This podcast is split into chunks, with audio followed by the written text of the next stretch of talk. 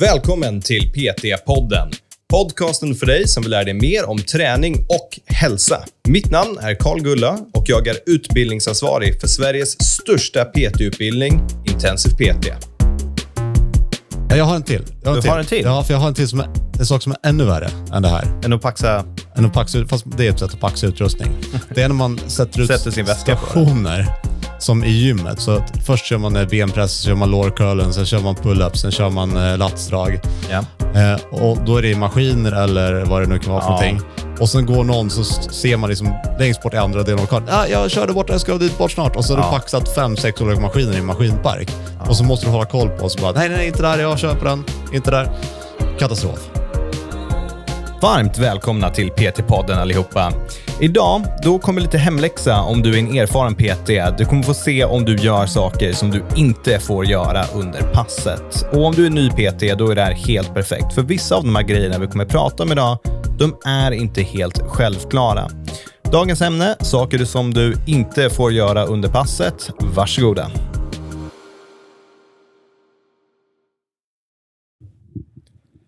Välkommen till PT-podden Andreas. Varsågod Karl. Helvete. Ehm, du, för en gång för länge sedan i tiden, då var jag ny som personlig tränare. Ja, Och då var du väl någon sorts chef till mig, antar jag? jag är inte det fortfarande. Nej, Nej. men då, då var det det. Ja. Då var det. Jag tror de här rollerna har skiftats nu, men då var det det. Ja. Ehm, dagens avsnitt, hur mycket, ärligt nu, hur, hur mycket av det här är inspirerat från saker jag har gjort?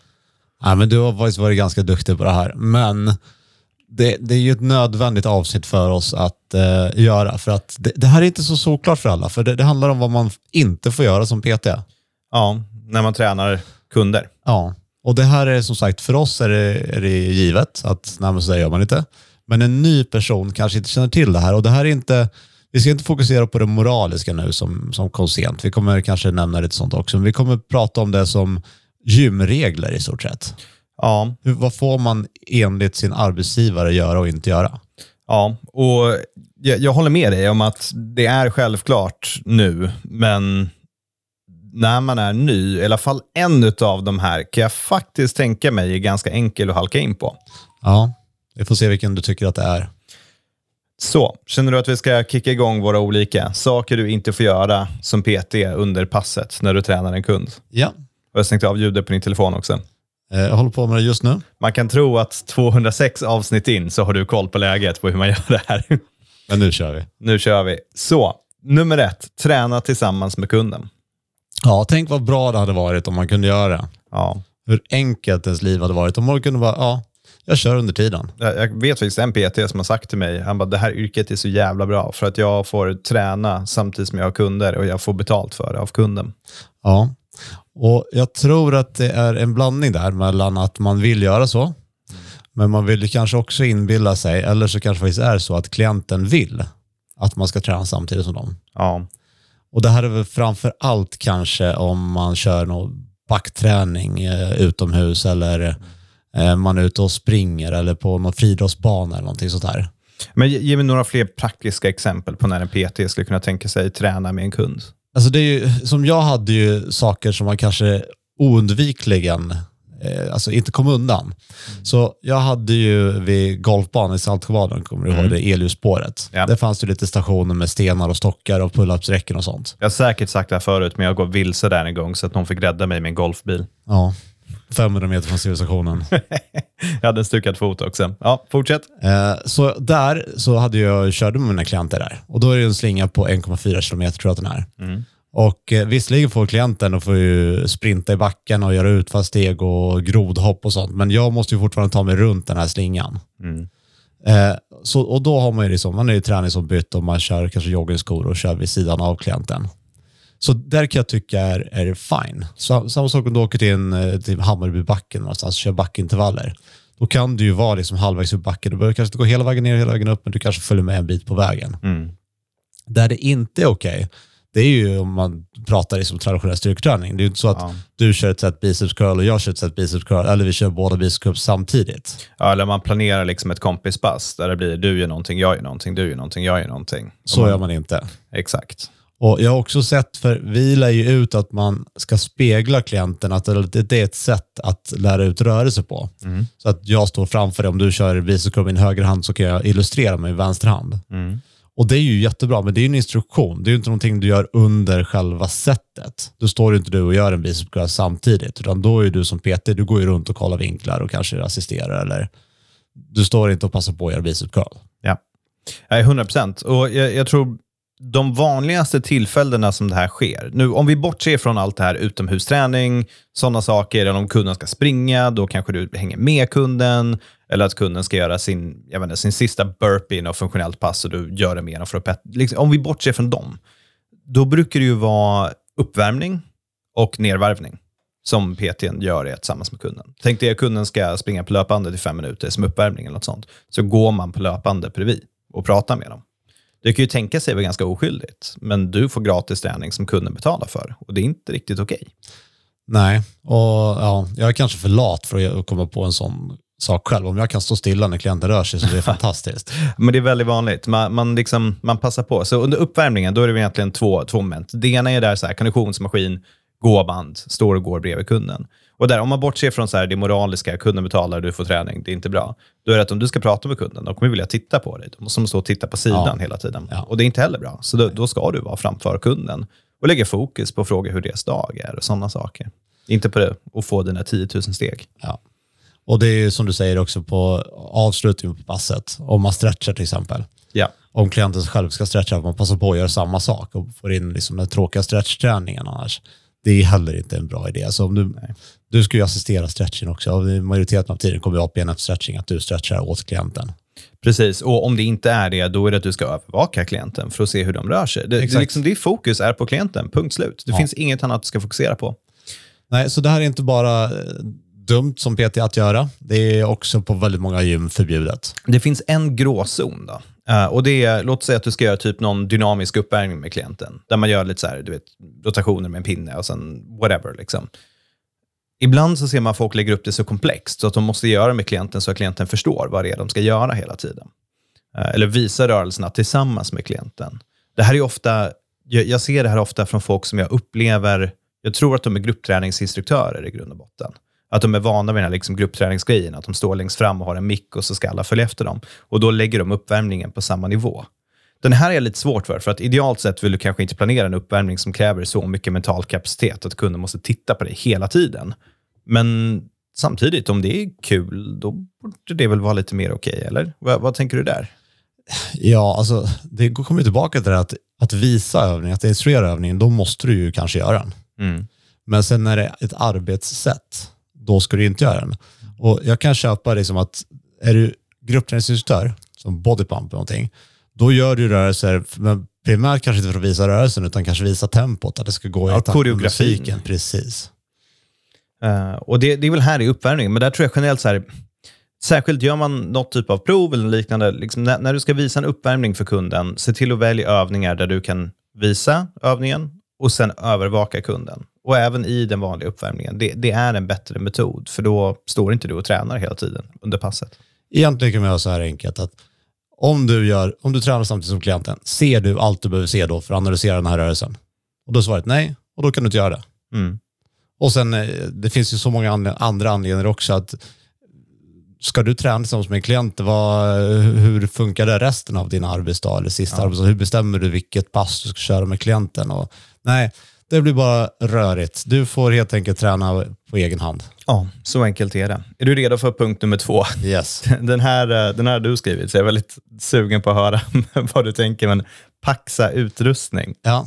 Vad tänker du att jag, skriver, vad jag menar på den? Du måste ju känna igen det här. Ja, och jag vet när du kom på det också. Det är till exempel när det finns två stycken bänkpress och man är 50 pers som försöker komma åt dem. Liksom. Jag tänker ja, men jag har paxat med, vi ska ha dem en kvart. Ja, eller, eller jag vill gå ännu ett steg längre. Mitt gummiband. Att du paxar båda bänkarna och du ska göra något dips mellan dem. Ja, okay.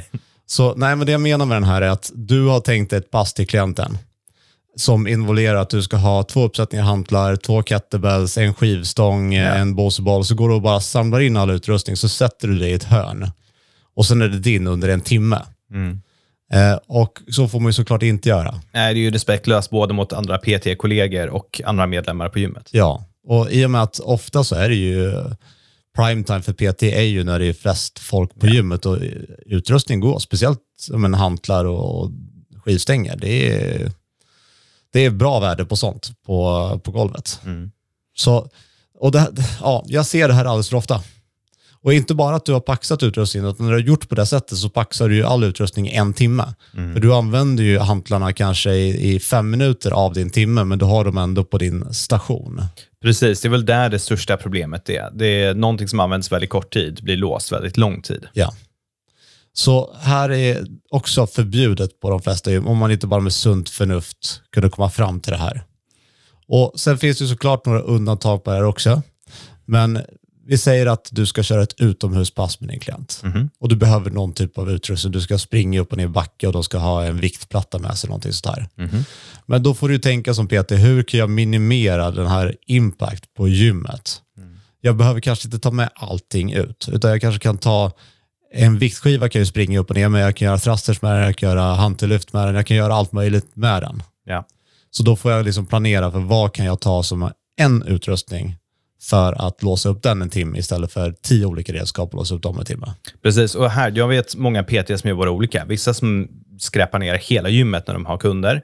Jag, jag brukar alltid försöka tänka att jag vill, om jag ska använda typ en skivstång för knäböj och sen ska vi göra rodd, ja, men då väljer vi att göra rodd med skivstång det passet, för att vi har den redan framme. Ja. Det går fortare och vi har vikterna framme. Det är bara pang, pang, pang, på, på, på. Det vinner alla på. Och Ja. du behöver inte hålla på och lasta på av eller fram och tillbaka med saker. Nej, det, det känns verkligen enklast. Det bara, ska du hålla dig till en utrustning, försök att hålla dig till det. I alla fall två, två tre övningar eller något sånt och sen kanske gå vidare till nästa utrustning. I Ja. sådana fall.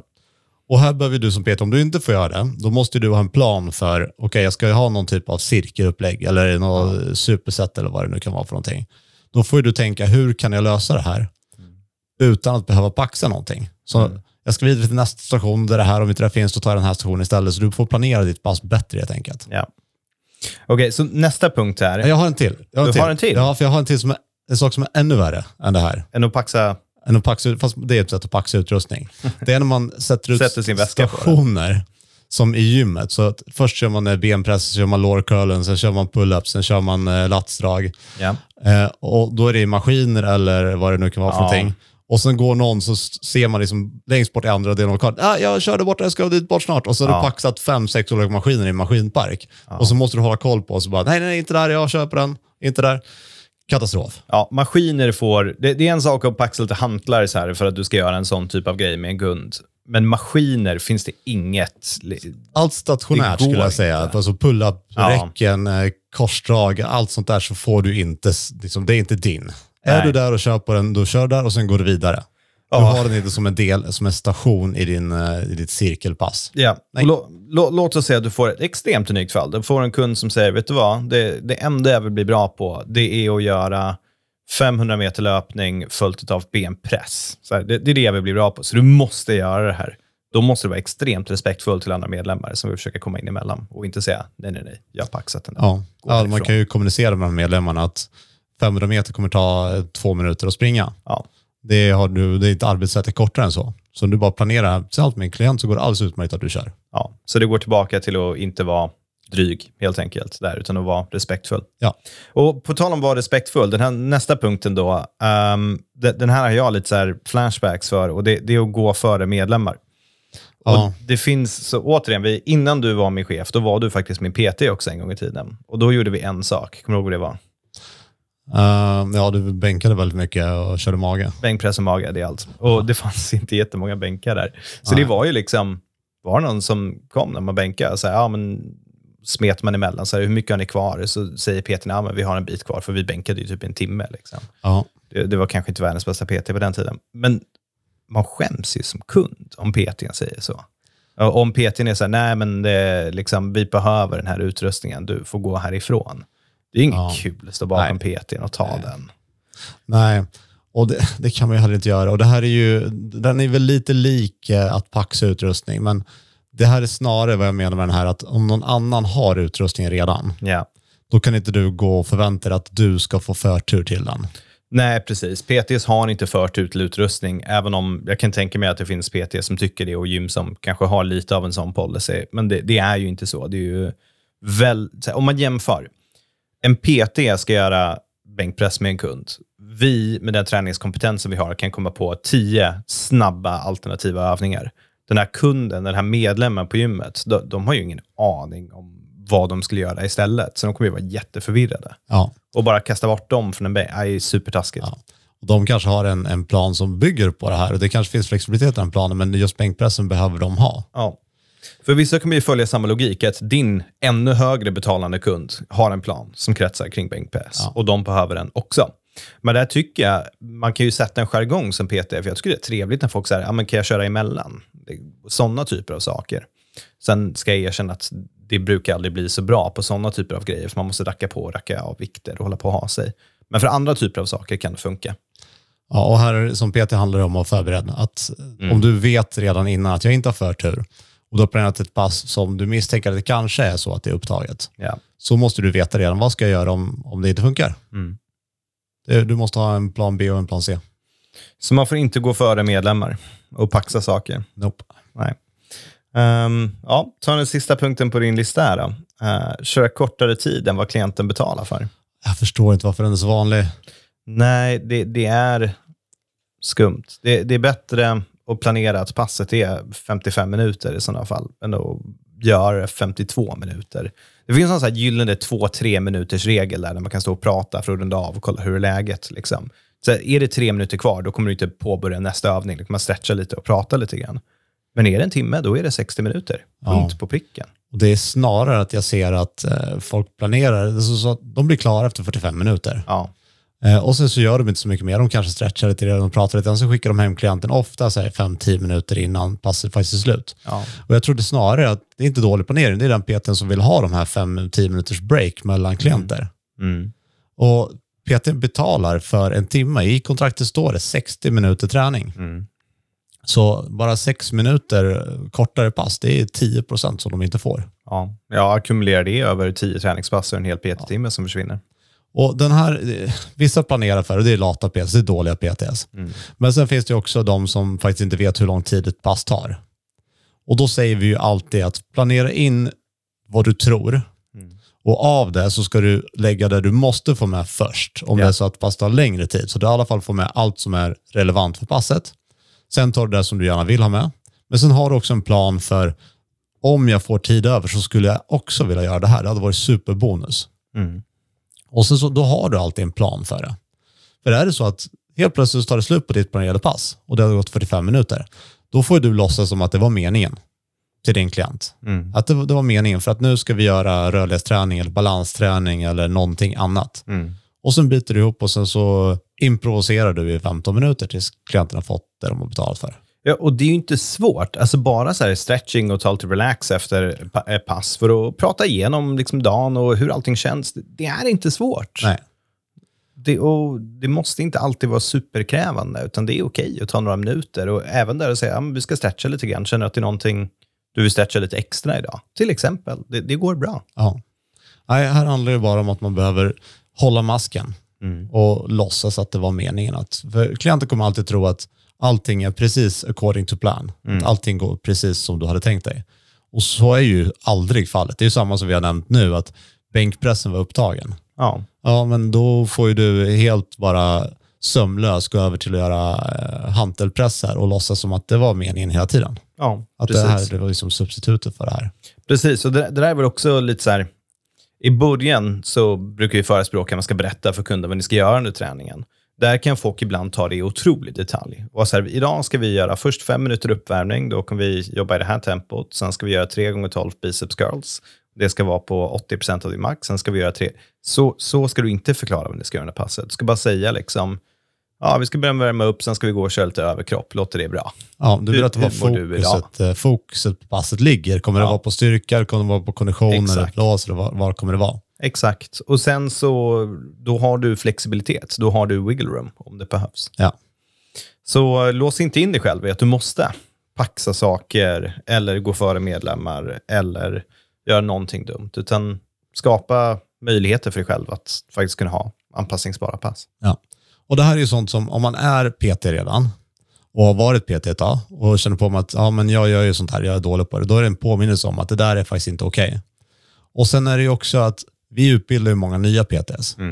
Och det här är typiskt sånt som man redan från början ska få en fin och bra rutin för. Ja. Att man undviker och sen att man planerar in. Ja. Och sen har ju vi faktiskt eh, just det här momentet. De flesta på vår praktiska älg a- har sin absolut första PT-timme. Och då är det ju svårt att veta att man inte får göra de här sakerna. Självklart. För det du har erfarenhet av tidigare, det är att, att träna eller att kanske träna tillsammans med en kompis. Mm. Och då är det ganska svårt att slå över till det här att men jag är faktiskt inte här och tränar med en kompis nu, utan jag är här för att hjälpa dig med din träning. Så jag får inte träna. Mm. Nej, fullt fokus på kunden. Ja. Och sen har vi de som vi alltid nämner, men de är snarare den här moraliska. Det kanske inte är direkt fel eller bryter mot några regler, men till exempel att du ska planera ditt pass nog bra så att du inte ska behöva äta ditt mellanmål under klientens pass. Absolut. Du, du äter inte under passet. Jag tycker du får ha med dig en vattenflaska. Punkt. Ja. Eh, och sen har vi ju en annan klassiker som blir sämre och sämre, tycker jag, ute på gymmen. Eh, den är okej hos oss. Race. Jaha, Ja. nej, det, det var inte det jag trodde. Om du sa att det var okej hos oss. Fortsätt. eh, mobil. Ja. Vadå, den är okej hos oss? Det är Det är, okej det är ingen oss. som har mobil hos oss. Jaha, jag tror du menar att det är okej att Det göra är inte så ett problem hos oss, Tänkte men jag, vad ser det, jag ser det på gymmen. Ja, din mobil ska inte finnas i närheten av dig när du har en PT-kund. Det är, och där är väl ändå så här, okej, ibland använder folk den för att hålla en klocka eller för att de har skrivit ner träningspasset. Och har du, så här, är det omöjligt för dig att skriva träningspasset då på ett papper eller någonting sånt som ser snyggare ut liksom i ett block eller hur det nu ska vara och ha en, en armklocka?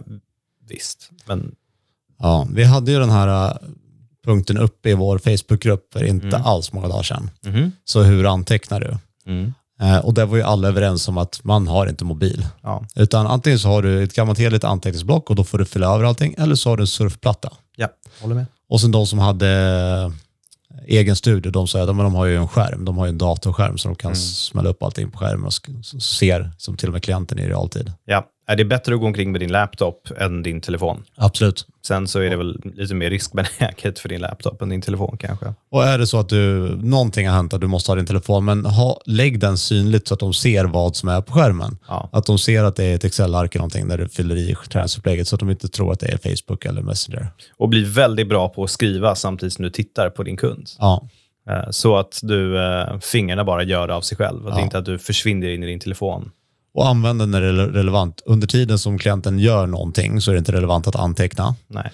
Efter klienten har gjort det, ja, men då, så, då vet du hur många repetitioner till exempel. Då skriver du ner. Så att när klienten tränar, då rör du den inte, då tittar du inte på den. När klienten är klar, då säger du snyggt, 13 reps, skriver du ner och sen så tillbaka med blicken. Ja, så då är frågan om folk som lyssnar på det här, om man känner sig träffad, då vet man vad man ska göra nu. Vad man ska bli bättre på. Ja. Ska nöja oss så? Saker som man inte får göra under Ja. PT-passen. Vi kan nog fylla på med flera sådana här sen, men det där tycker jag är just nu de största som jag har sett och eh, de viktigaste. Ja, ja, jag håller med dig till 100% och jag känner mig glad över att jag faktiskt inte är skyldig till så många av de här. Nej, Eller? jag har lärt dig någonting. Ja, hörru, tack för att du var med Andreas. Vi hörs nästa gång. Ha det bra.